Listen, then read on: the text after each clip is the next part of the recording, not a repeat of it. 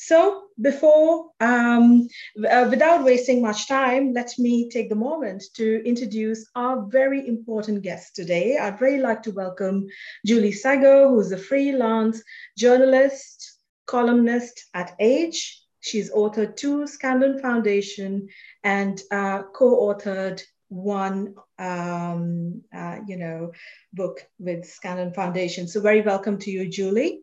We also have Jieh-Yung Lo, who's the director uh, at Australia National University, based in Melbourne, for the Asian Australian chapter, leadership chapter.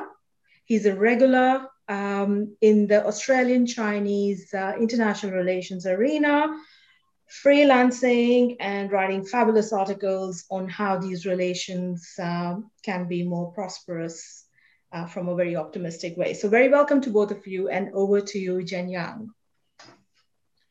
Well, thank you, Akeshka, for that uh, very generous and wonderful welcome. And uh, before I begin, I too would like to acknowledge the traditional owners of the land on which I am zooming in um, at the moment, the Wurundjeri people of the Kulin Nation, and pay my respects to elders past, present, emerging, and future.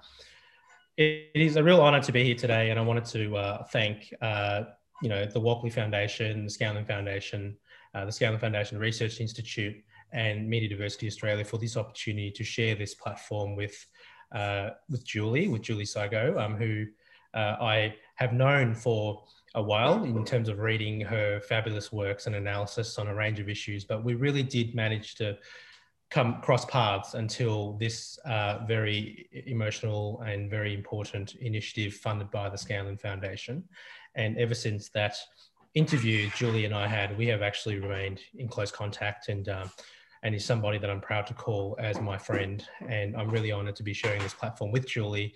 Um, so before we engage in this in conversation, I do, I do wanted to provide some um, a, a summary and an overview of the assignment that Julie undertook on behalf of the Scanlon Foundation and where she and I cross paths. So I will hand over to you, Julie, to provide us with a bit of a summary about the assignment, and um, uh, then we can sort of have that conversation around our shared experiences and insights based on that. Over to you, Julie.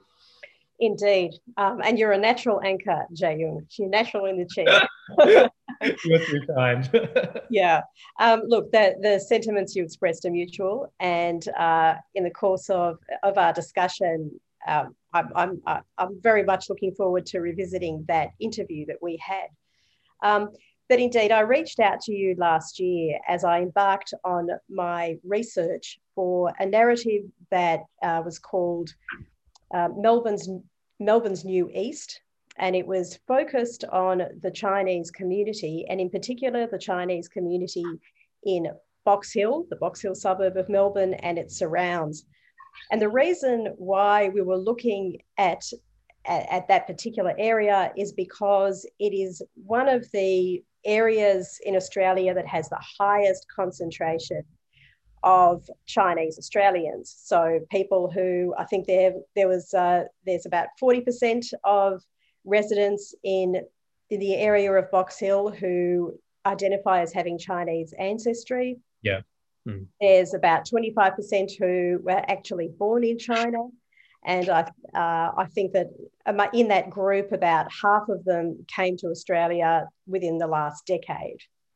Um, so by kind of identifying this particular geographic region, we were able to sort of, in a very kind of concrete way, explore how the Chinese Australian community is faring. You know, how, how is integration going? Um, how did that, and how did that community develop as well? How does kind of multiculturalism work on the ground, in a sense? Um, and I reached out, I reached out to you. And I think the, the key factor here is that, and this seems to happen whenever I take on um, research assignments for Scanlon, that as I started my research, events on the ground started happening very quickly. So I think, I think um, I, rem I remember that uh, COVID was just starting. Um, as I was, I was, as I was starting to think about Box Hill, Um, I, I think there was some discussion about whether I even go to the suburb, and I said, oh, you know, I'm not scared. Of course I'm going to go to Box Hill. you know? um, so we were we were really kind of in the very sort of early stages, not understanding really what was happening. Um, and then very swiftly, the borders closed. Um, Australia's relationship with China grew even more frosty uh, than it was.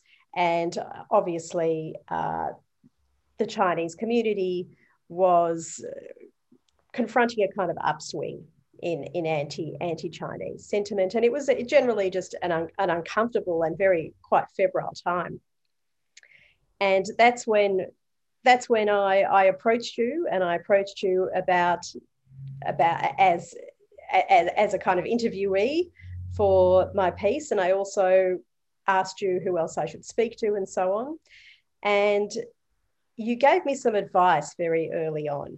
And you told me to make sure that in the narrative, that the narrative would reflect the diversity of the Chinese community in Australia. Now, do you remember saying that to me? And do you remember why you gave me that piece of very valuable advice? Oh, Julie, I mean, I, um, interestingly that you mentioned that, because uh, before today's uh, in conversation, um, I went back to my old, uh, I went back to my, through my old emails and went through, uh, you know, the, the, our email records and the conversation you and I had. And uh, similar to you, uh, I felt that, you know, the interview was a while ago, and in fact it was. I, I was looking at the dates, and it was literally like twelve months ago. You know, it was like fourth or fifth of August. Um, and I remember receiving your email, you know, uh, and, I, and, I, and I was amazed, because as I mentioned before in my introduction, I've known about you, I've read your work um, during your time with The Age and Fairfax Media. Uh, so I was really excited receiving that email from you, and I thought it was just potentially another conversation with a journalist about, you know, the current issues facing China, Australia, and the Australian China and the Austra- Chinese Australian community. So I looked at it, I read it in depth, and then I realized it was for a much more insightful, longer piece, um, looking at a specific community in a specific suburb within Melbourne. And that really got my attention, because, and my, and my immediate reaction to that was, I need to tell Julie, or I need to inform and advise Julie, that if there is the opportunity to do so in a much more longer, lengthier piece, to reflect and hone into the diversity within the Chinese Australian community. And the reason I gave that advice to you during our engagement and conversation was I was not seeing any of that, or a lot of it, within uh, media coverage um, and commentary and analysis about the Chinese Australian community beforehand. As you mentioned before, uh, as the Australia-China relationship got quite frosty, most prominently during twenty seventeen, when an A B C Four Corners program first aired talking about political foreign interference and influence um, around uh, China's role in that particular aspect. Uh, there was a huge sense of anxiety and fear within the Chinese Australian community about, what does this mean for us? And some people were saying, what does this mean for us? Some other community elders were saying, oh, here we go again, you know, the, the anti-China sentiment, the xenophobia, the Sinophobia, you know, feelings that we've experienced, uh, you know, throughout our time in Australia, over two hundred years. And I always share the story with people that, you know, one of the main drivers of Australian Federation in nineteen oh one, back in nineteen oh one, was the Uh, was the yellow peril, was the fear of Asian migration, specifically from China. Uh, and this is when, you know, colonies were introducing anti-Chinese legislation to, uh, you know, suppress and to discourage Chinese migration in Australia. And it's because of these historical feelings and historical incidences that causes the community a lot of angst every time they read about themselves within the media.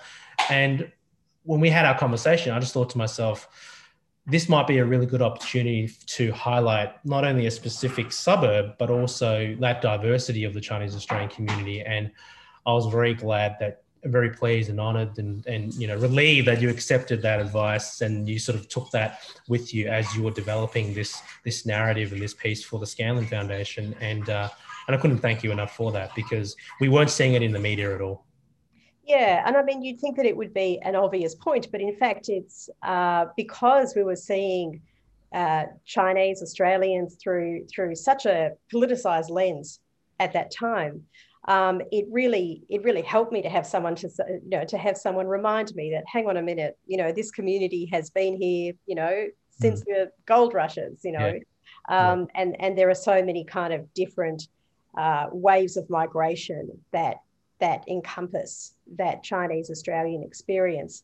Um, it was very valuable advice. And in fact, I so I went off and I was able to very consciously gather voices that uh, that in various ways spoke to different, um, different periods of migration and different perspectives. So for instance, uh, I there was a, a woman who I interviewed who had even come to Australia in the nineteen sixties. No.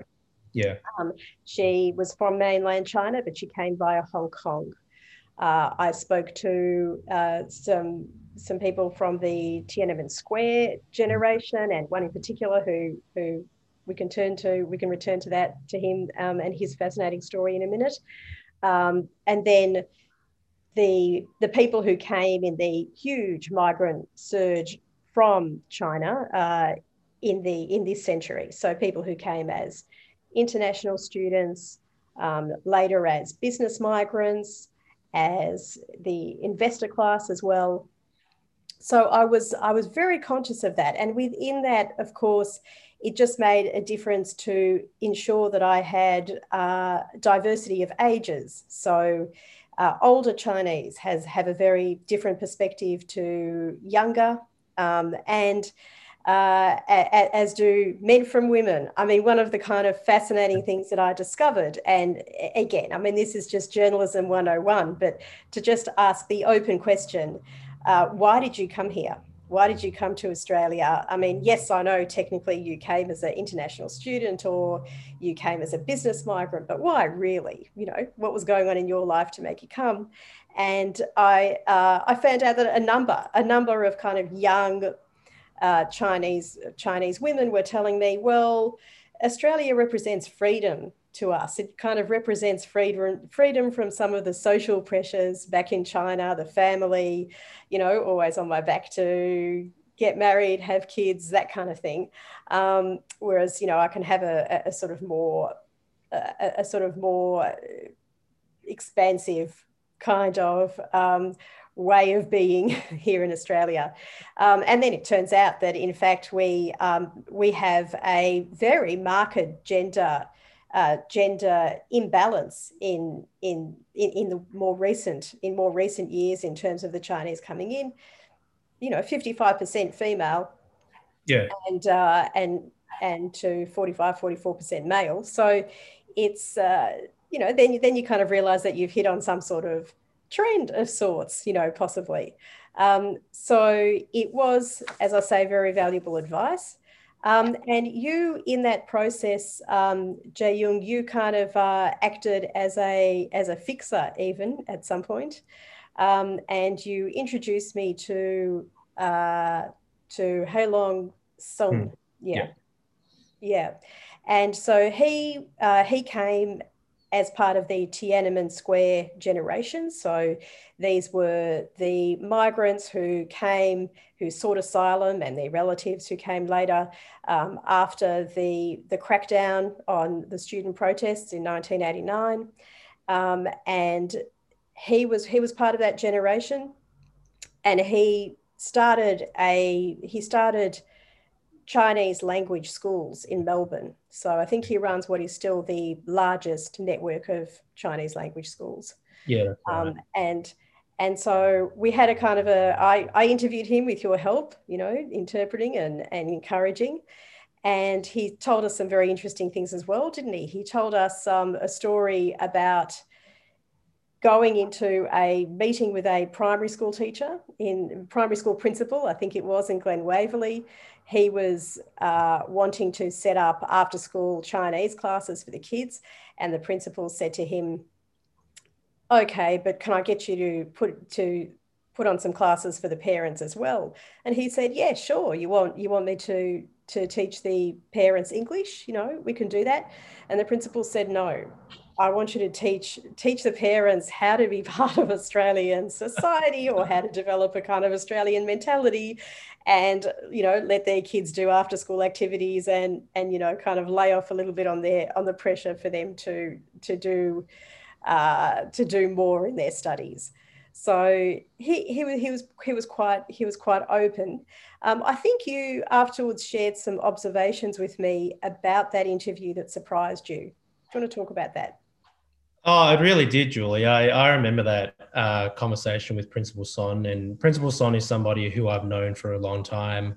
Uh, you know, he was a, a very important stakeholder for me during my time as a councillor with the City of Monash, because um, a large number of his, uh, a large number of the community, and also the parents that that you know take their kids through his Chinese school, uh, lives in the in the City of Monash, and he has a very strong base within Box Hill, as well as parts of, um, you know, Melbourne's East. And so I've known him for a long time, and somebody who, you know, who we would share sort of personal insights with, you know, in terms of how the community is tracking, what some of the sentiments are, what some of the issues facing the community. But one of the things that really stood out for me, in addition to the points that you mentioned earlier on uh, about uh, that sort of principal teaching, telling, asking him to, you know, provide classes to help parents to be more Australian, was when he was engaging with you as part of this project, he shared about his experiences coming to Australia, but also during his time in China, during Tiananmen Square,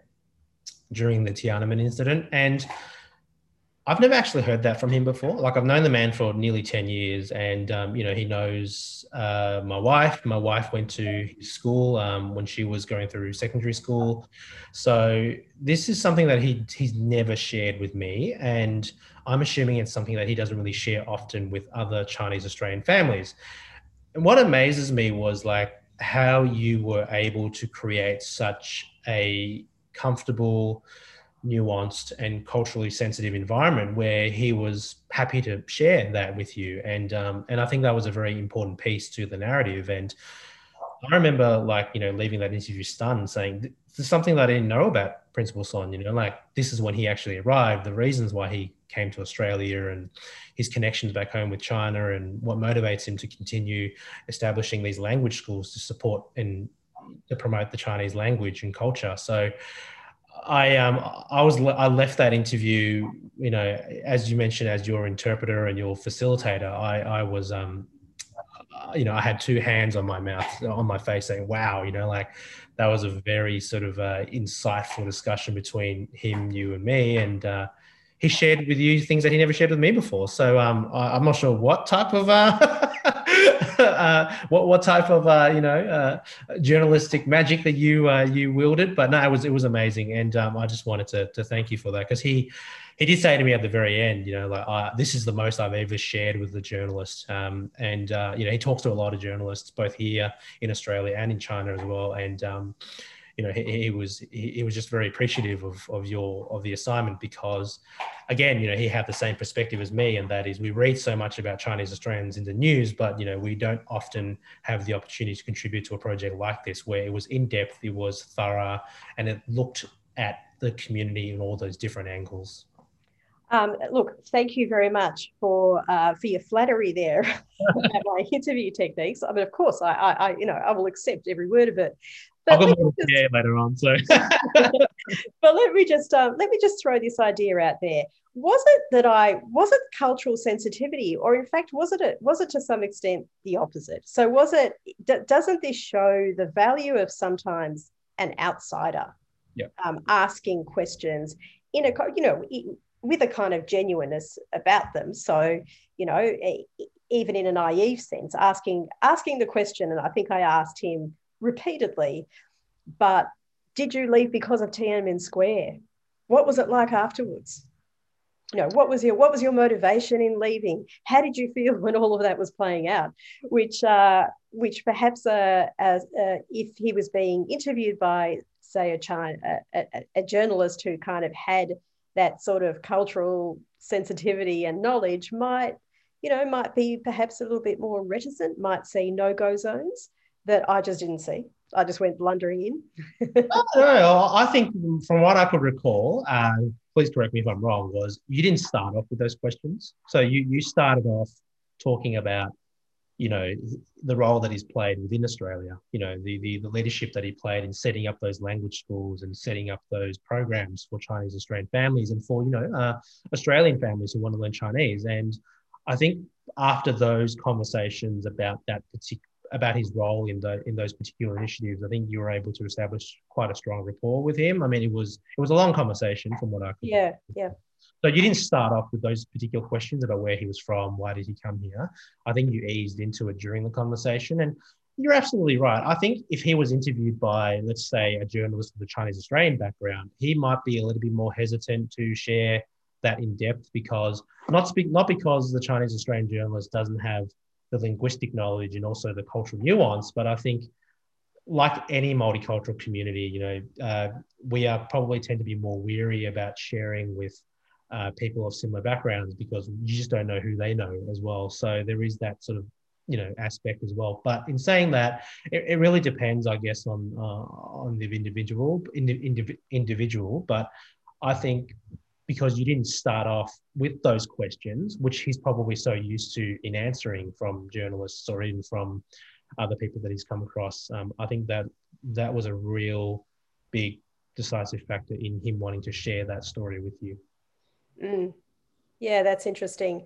Um, I think one of the things that uh, that I've learned um, in, in reporting and in reporting uh, on kind of ethnic communities, um, and especially when when things are politically sensitive, is, I guess, never assume that people won't talk to you. Yeah. Um, right. uh, be aware, be aware of the context, uh, but but kind of ne- you know never assume, never assume that people won't open up. I think one of the surprising things that that I've found in this particular research project was the people who were very prepared to to tell me all sorts of uh, personal things about their lives, um, their personal lives, their histories, and so on. Um, as much as as much as I was surprised about the people who I suppose were um, extremely nervous about small details. Yeah. Um, and sometimes that can seem quite mysterious. And and a little bit later, I think we'll talk about what's behind some of that nervousness that I think people will encounter in parts of the Chinese Australian community. Um, we we then had an interview of our own. Yeah. Yes. I think um, in wow. journalism, it went for a few hours, didn't it, Julie? Like, that's what I recall. It did, and and it was uh, it was extremely selfish on my part because no, not at all. I, not at I think when um when we're when we're doing stories like this, we try and we try and find the one person whose brains we can pick in great depth, you know, uh, who we hope will be our kind of guide uh, it, through the rest of the project. And I sort of had you picked as as it from from the beginning, um, and again we were talk we were speaking against this very febrile context that was happening. Um, it was during lockdown, so we were speaking yeah. over Zoom, and I I know that I started in, in a particular in a particular sort of way. I think um, uh, there's a the great Pulitzer Prize winning journalist John Franklin has got this uh, this piece where he talks about the psychological interview that uh, that he is a great advocate of. Um, he was a long-form journalist, and essentially it's a little bit like a psychologist taking a case history, you know, lie down on the couch and tell me about your childhood. Um, if only thought, every journalist could do that, Julie, I reckon, you, you know, it'll be very quite interesting to, to have some of the stories come out if we all just lie down and just start off with that. So. That's right. So, um, so in this particular context, um, uh, we, I talked, I, I, I talked, I talked to you about your family history, which I think was, um, was really, uh, You, you know, a, a kind of really spot on in, in terms of the kind of themes that arose even just from that, right? So you had a, an ancestor who came to Australia during the gold rushes, yeah, um, right. and then went back and went back to China, yeah, um, various uh, various of your strands of the family, you know, fought um, at, at certain moments for the on the side of the nationalists um, during the Chinese uh, Civil War, and on the side of the communists. So you couldn't have had a more kind of um, a vantage point that was that was more sort of authoritative or broad, right?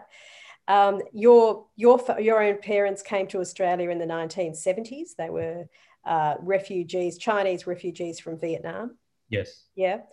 And we we covered a lot of ground, didn't we? So we covered your your childhood, um, and I, I remember you telling me, which I thought was just terribly, uh, sort of terribly evocative, but also kind of um, incredibly, um, I don't know, said a lot about said a lot about about your sort of insight and perspective. That your father said to you from a young age, "China will rise again." And so you be prepared, you know, you study sort of traditional Chinese poetry, you keep your language and you keep your name. Yeah. Um, yeah, that's right. And can you remember some of the other themes that we that we talked about? Yeah, I mean, like it's, it, I think I've said this to a few people after our interview that, you know, I've had the opportunity to to be interviewed by, you know, a number of journalists and, and media professionals over the years through, through you know, about my work and uh, not so much about my personal history, though. That was probably the most, um, probably the first time that I've sort of shared that much. Again, you know, uh, a nod to your journalistic, you know, like magical abilities there, Julie. So, um, but, you know, I, some of the themes that we touched on, I mean, you, you referred on earlier on about, you know, the story of my ancestor and, um, you know, the, the role my, my maternal grandfather played in a number of uh, historical uh, milestones within China at the time, and you know my parents uh, leaving war-torn Vietnam, um, China, my my sort of ethnic Chinese parents leaving war-torn Vietnam and arriving in Australia in the nineteen seventies, and uh, you know, and my my sister and I being being born here in in, in Melbourne. And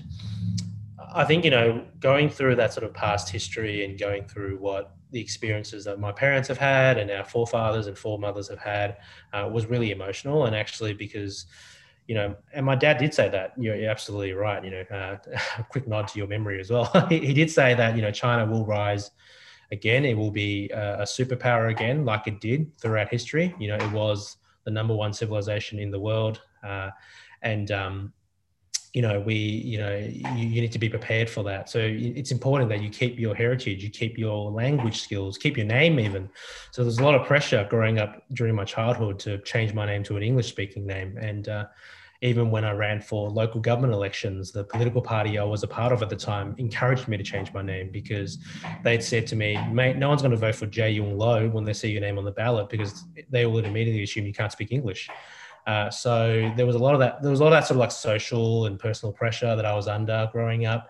But I'm very grateful to my parents in terms of uh, keeping that sort of like fire within me and keeping that motivation of encouragement to say, don't bow down to pressure, keep your language, keep your culture. Because a lot of the people that I grew up with, uh, Chinese Australian or Asian Australian uh, family friends and people that I went to school with, a lot of them went to the opposite. So they abandoned their culture, they abandoned their heritage, and they didn't embrace it until very much later on in their lives. And uh, some of them have shared with me, they they, re- they actually regret it. They do regret it. So talking to you and being involved in this uh, assignment and this initiative was, was a, I guess, you know, for me, you know, a very emotional one. I think you and I shared shared some tears when we talked about this, because, you know, we talked about what I what I faced when I was going through school, you know, that sort of overt racism that um, I think I shared a story with you where uh, during year eleven, when I was, you know, coming into the this common room, my classmates used to sing the song Yellow by Coldplay to me because I was Asian. So every time I would walk into the common room, they would just sing that song. Um, and then going into uh, my, you know, going through university, um, university wasn't too bad, I think, because Melbourne University was very culturally diverse. So um, in fact, you know, like most, most Asian Australians would actually make fun of me because I didn't do commerce, because I didn't do law. I studied the Bachelor of Arts, and I was proud of that. I was proud of doing that. But then a lot of my Asian friends were like saying, oh, you're not a real Asian, you know, you're not smart enough to be Asian. So I had that reverse racism.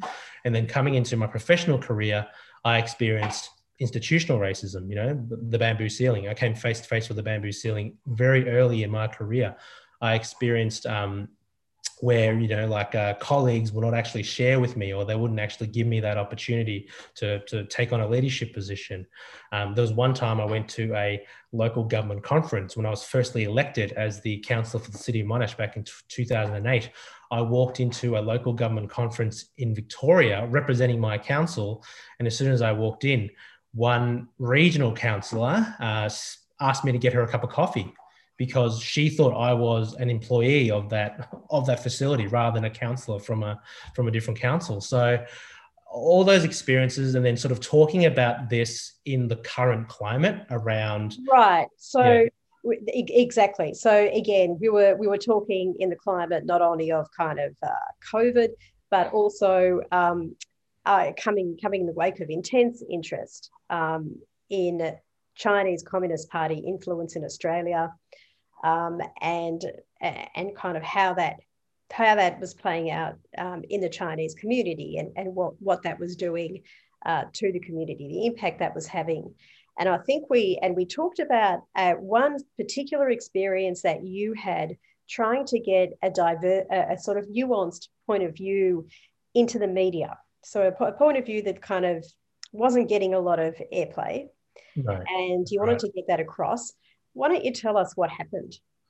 And uh, I mean, so, so you, in terms of like the, the, the climate that we were in, uh, Julie, you know, you, you pointed out that Uh, before in, in our conversation, and that was, you know, before COVID nineteen emerged, there was that period where relations between China was very frosty, and we were seeing more analysis and commentary and reporting about China, about Australia, about the bilateral relationship, but also about Chinese Australians. There were certain Chinese Australians that were featured in various media outlets in terms of having their affiliation with Chinese Australian community organisations questioned, having their activities questioned, uh, you know, having their loyalties questioned and their allegiance questioned.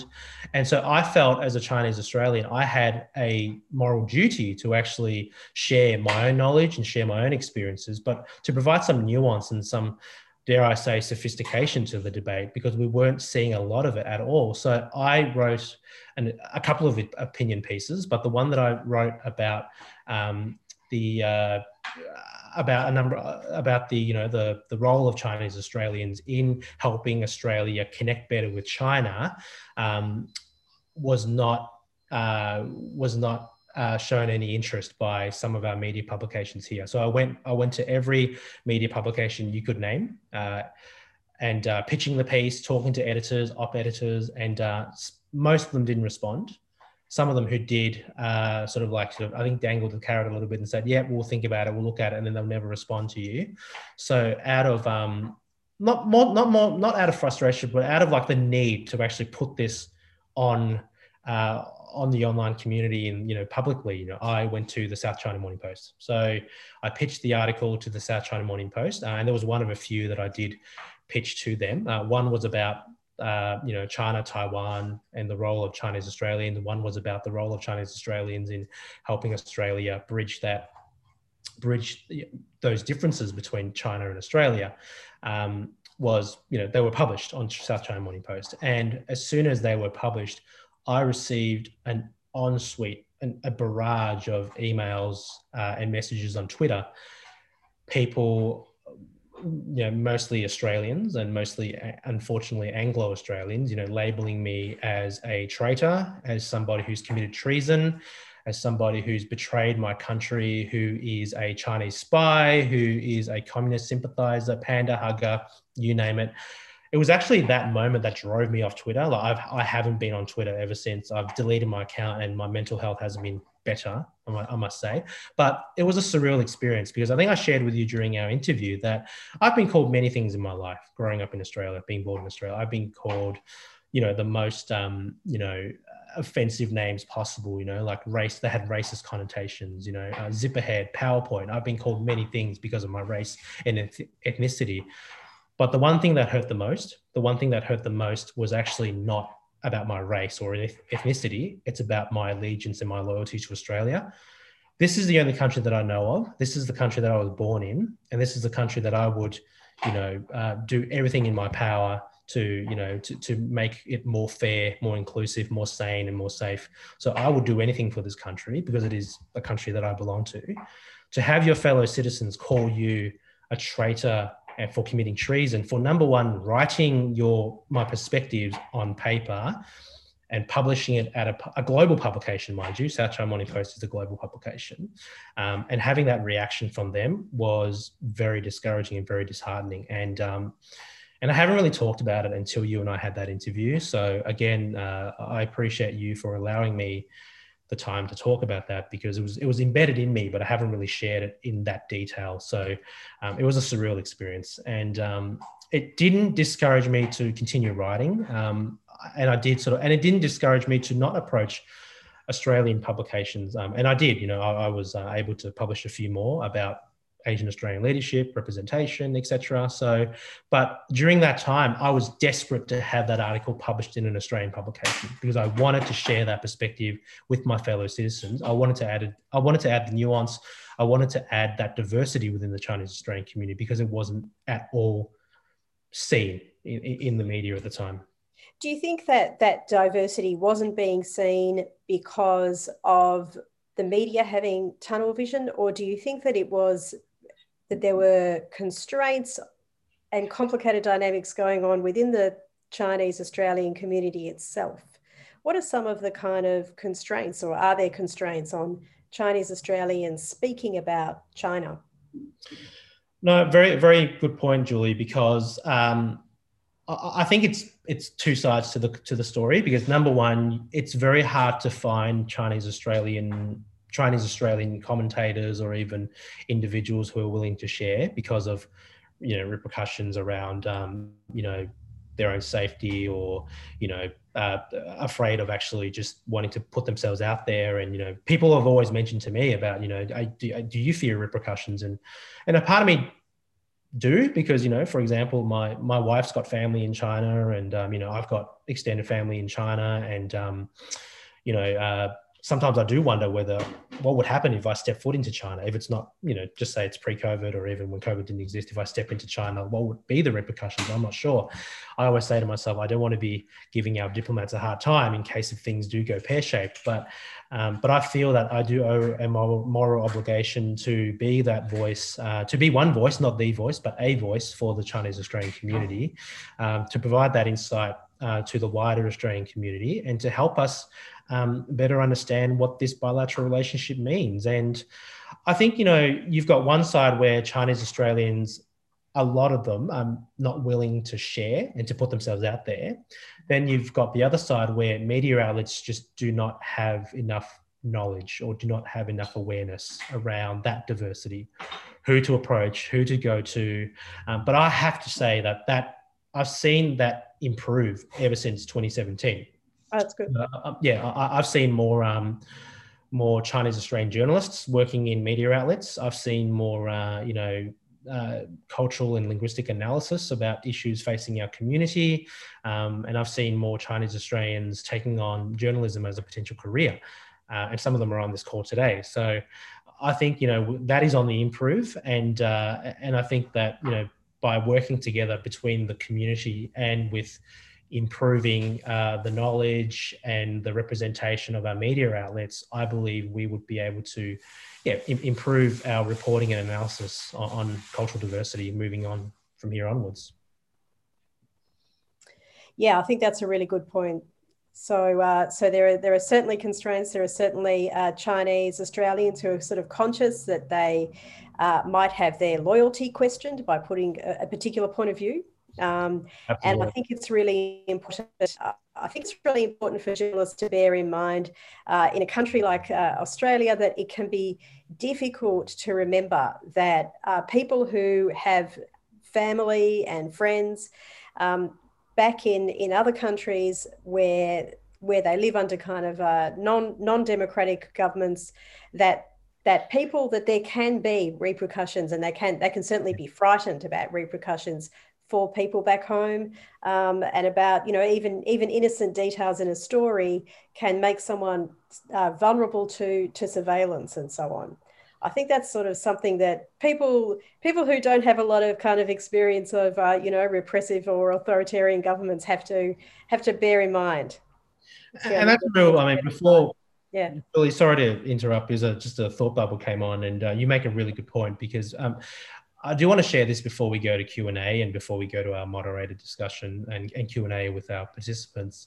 And that is, when it comes to um, Chinese Australians or those of the Chinese diaspora living overseas, um, those lines are really blurred, because the Chinese government uh, you know, can't tell or would not tell the difference. You know, like if they see somebody who is of Chinese appearance making commentary about China, whether it's pro, against, nuanced, balanced, uh, it makes you a target. It just, it just sort of, um, it, it just makes you um, go on their radar, and, and, it, and it puts you out there. And uh, and sometimes it is really concerning, because they don't want to tell the difference, or they can't tell the difference. Um, and then, you know, and that makes it really hard for Chinese Australians to to speak out. And because of that mindset, a lot of them don't. And which is why, like, it's really important to talk about these things and actually highlight them when the opportunity arises.